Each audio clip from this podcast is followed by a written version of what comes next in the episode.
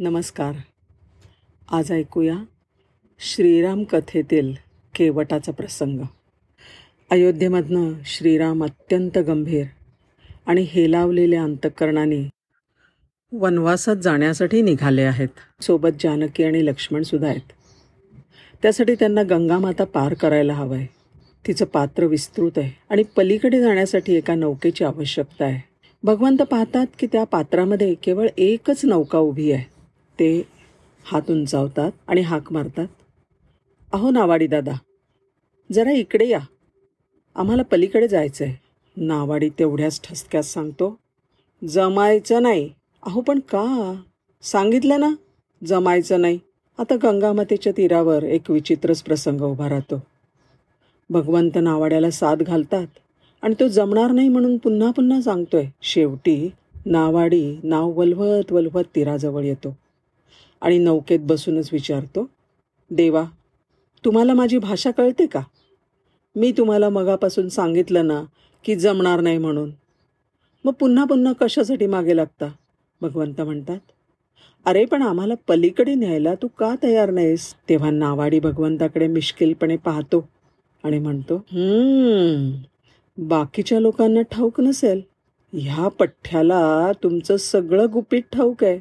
श्रीरामांना वाटतं काय धाडसी आहे हा नावाडी? अजून एकाही ऋषीने असं म्हटलं नाही की मला भगवंताचं रहस्य ठाऊक आहे म्हणून. याला एकदा स्पष्टपणे विचारावं तरी की त्याला काय माहिती आहे? ऐटीत हात बांधून केवट म्हणतो कसा? अहो पाहुणं तुमच्या पायाच्या धुळीच्या स्पर्शाने एका क्षणात दगडाची बाई होते म्हणतात. बरं झालं हे मला आधी कळलं. नाहीतर मला न कळत तुम्ही माझ्या नावेत बसला असतात. आणि माझी नौका एखादी बाई होऊन गेली असती. देवा कृपा करा. आणि गरिबाच्या पोटावर असा पाय देऊ नका. भगवंत म्हणतात माझ्या चरणांच्या धुळीमध्ये असं जर काही असतं ना ठिकठिकाणी असं घडायला हवं होतं ना. केवट मोठा हुशार तो म्हणतो नेहमी होत नसेल पण कधीतरी होतं ना. आणि नेमकं माझ्या नावेतच असताना असं झालं तर उगीच धोका कशाला पत्करा. त्यामुळे देवा तुम्ही माझ्या मागे बिलकुल लागू नका. भगवंत म्हणतात यात्रेकरूंना इकडून तिकडे पोचवणं हे तुझं कर्तव्य आहे. तेव्हा तुला आम्हाला पलीकडे नेलंच पाहिजे. केवट म्हणतो तुम्ही चालत पलीकडे जा. माझ्या नावेतच बसलं पाहिजे असं का? त्यावेळेला श्रीराम म्हणतात अहो नावाडी दादा मी एकटा असतो ना तर गेलो सुद्धा असतो. पण सोबत पत्नी आहे भाऊ आहे. तसा केवट म्हणतो त्या दोघांना मी घेऊन जातो ना नौकेतून. तुम्ही आपले पायीच या. कारण जी काही गडबड आहे ती तुमच्या पायात आहे. तेव्हा तुम्ही आपले पायी गंगा पार करा. तेव्हा प्रभू रामचंद्र केवटाला म्हणतात हे बघ आमची अशी अडवणूक करू नकोस. या समस्येवर तूच काय तो योग्य उपाय सांग. त्याबरोबर नावाडी म्हणतो तुम्हाला जर माझ्या नौकेत बसूनच गंगा पार करायची असेल ना तर मी तुमचे पाय धुवून स्वच्छ करतो. कारण सगळी गडबड तुमच्या चरणामध्ये नसून त्या लागलेल्या धुळीमध्ये आहे. मी ती स्वच्छ करतो आणि मग नौकेत बसवून तुम्हाला पलीकडे नेतो. आता भगवंतांना मोठा संकोच निर्माण झाला.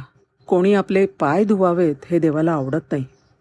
ते विचारात पडले त्यावर केवट म्हणतो कसा? देवा तुमच्याकडे पुष्कळ मोकळा वेळ असेल. पण मी काही मोकळा नाही बरं. एक गोष्ट तुम्हाला सांगून ठेवतो की तुम्ही जोपर्यंत मला पाय धुवू देत नाही तोपर्यंत वाट वाटेल ते झालं तरी मी तुम्हाला पलीकडे घेऊन जाणार नाही. अगदी तुमच्या बापाची म्हणजे दशरथाची शपथ घेऊन सांगतो. मग तुम्ही मला मारून टाकलं तरी चालेल. हे ऐकून भगवान जोरात हसले. आणि त्यांनी लक्ष्मण आणि सीतेकडे पाहिलं. आपण गेल्या जन्मी काय गडबड केली होती ते त्या दोघांनाही कळलं. हा जो केवट आहे ना तो मागच्या जन्मातला क्षीरसागरातला कासव आहे. ह्या कासवाला उतार वयात असं वाटलं की आपण साक्षात भगवान नारायणांच्या चरणांना स्पर्श करून त्यांचं स्पर्श दर्शन घ्यावं.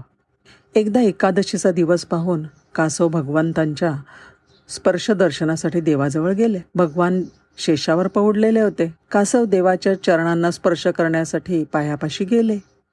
तर तिथे लक्ष्मी माता पाय दाबत बसली होती. देवाला काही त्रास होऊ नये म्हणून तिने त्या कासवाला काही जवळ येऊ दिलं नाही. मग त्याने विचार केला देवांच्या खांद्याला तरी स्पर्श करू पण वरच्या बाजूला होता शेष. देवाच्या मस्तकावर शेषाचा फणा. कासव जवळ येताच शेषाने असं फुस केलं की कासव घाबरून पळालं. आणि थोड्याच दिवसामध्ये देवाच्या चरणांना स्पर्श करण्याचा संकल्प मनाशी ठेवून ते कासव मरण पावलं. भगवतविषयक केलेला आपला संकल्प जर प्रबळ असेल तर तो संकल्प पूर्ण करण्याचं दायित्व भगवंताचं असतं. आता ते कासव नावाडी म्हणून जन्माला आलं. तो भगवंतांना म्हणतो मी आता तुमचे पाय धुणार. भगवंत म्हणतात ठीक आहे बाबा तुला हवं ते कर. तो म्हणतो तसं नाही तसं नाही. तुम्ही मला सांगा की नावाडी दादा माझे पाय धुवा. तरच मी धुवेन. शेवटी तो भगवंतांकडून म्हणवून घेतो की बाबा तू माझे पाय धुव एकदाचा. केवट हळूहळू सावकाशपणे पाय धुतोय. मनात म्हणतो भगवंता तुम्हाला फक्त चरण स्पर्शच केला नाही तर स्पर्श न केल्याचं व्याजसुद्धा दुपटीने वसूल करून घेतलंय. भगवंताचं चरणामृताचं तीर्थ स्वतः घटाघट प्राशन करतो. पत्नीला आणि मुलांना सुद्धा देतो आणि उरलेलं झोपडीमध्ये शिंपडून टाकायला सांगतो. मग म्हणतो चला देवा आता आपण पलीकडे जाऊ. तो अत्यंत मधुर गाणी म्हणत होडी वल्हवू लागतो. ह्याला काय द्यावं? जानकी माता आपल्या बोटातून रत्नजडीत अंगठी काढून भगवंतांकडे देते. पण केवट ती अंगठी घेत नाही. तो म्हणतो देवा तुम्हीसुद्धा नावाडी आणि मी सुद्धा नावाडीच. तुमच्याकडून कसलं मोल घेऊ? तो भगवंताच्या पायावर कोसळतो आणि म्हणतो देवा मला आज काय मिळालं नाही? आता माझ्या जीवनात कशाचीही कमी राहिली नाही. भगवंत स्मितहास्य करतात आणि पुढे निघतात. केवट हा भगवंताला प्रसन्नता देणारा संत आहे. त्यांना त्यांच्या दुःखी स्थितीतून बाहेर काढण्यासाठी तो स्वतःकडे उद्धटपणा घेतो पण देवाला हसवतो. धन्यवाद.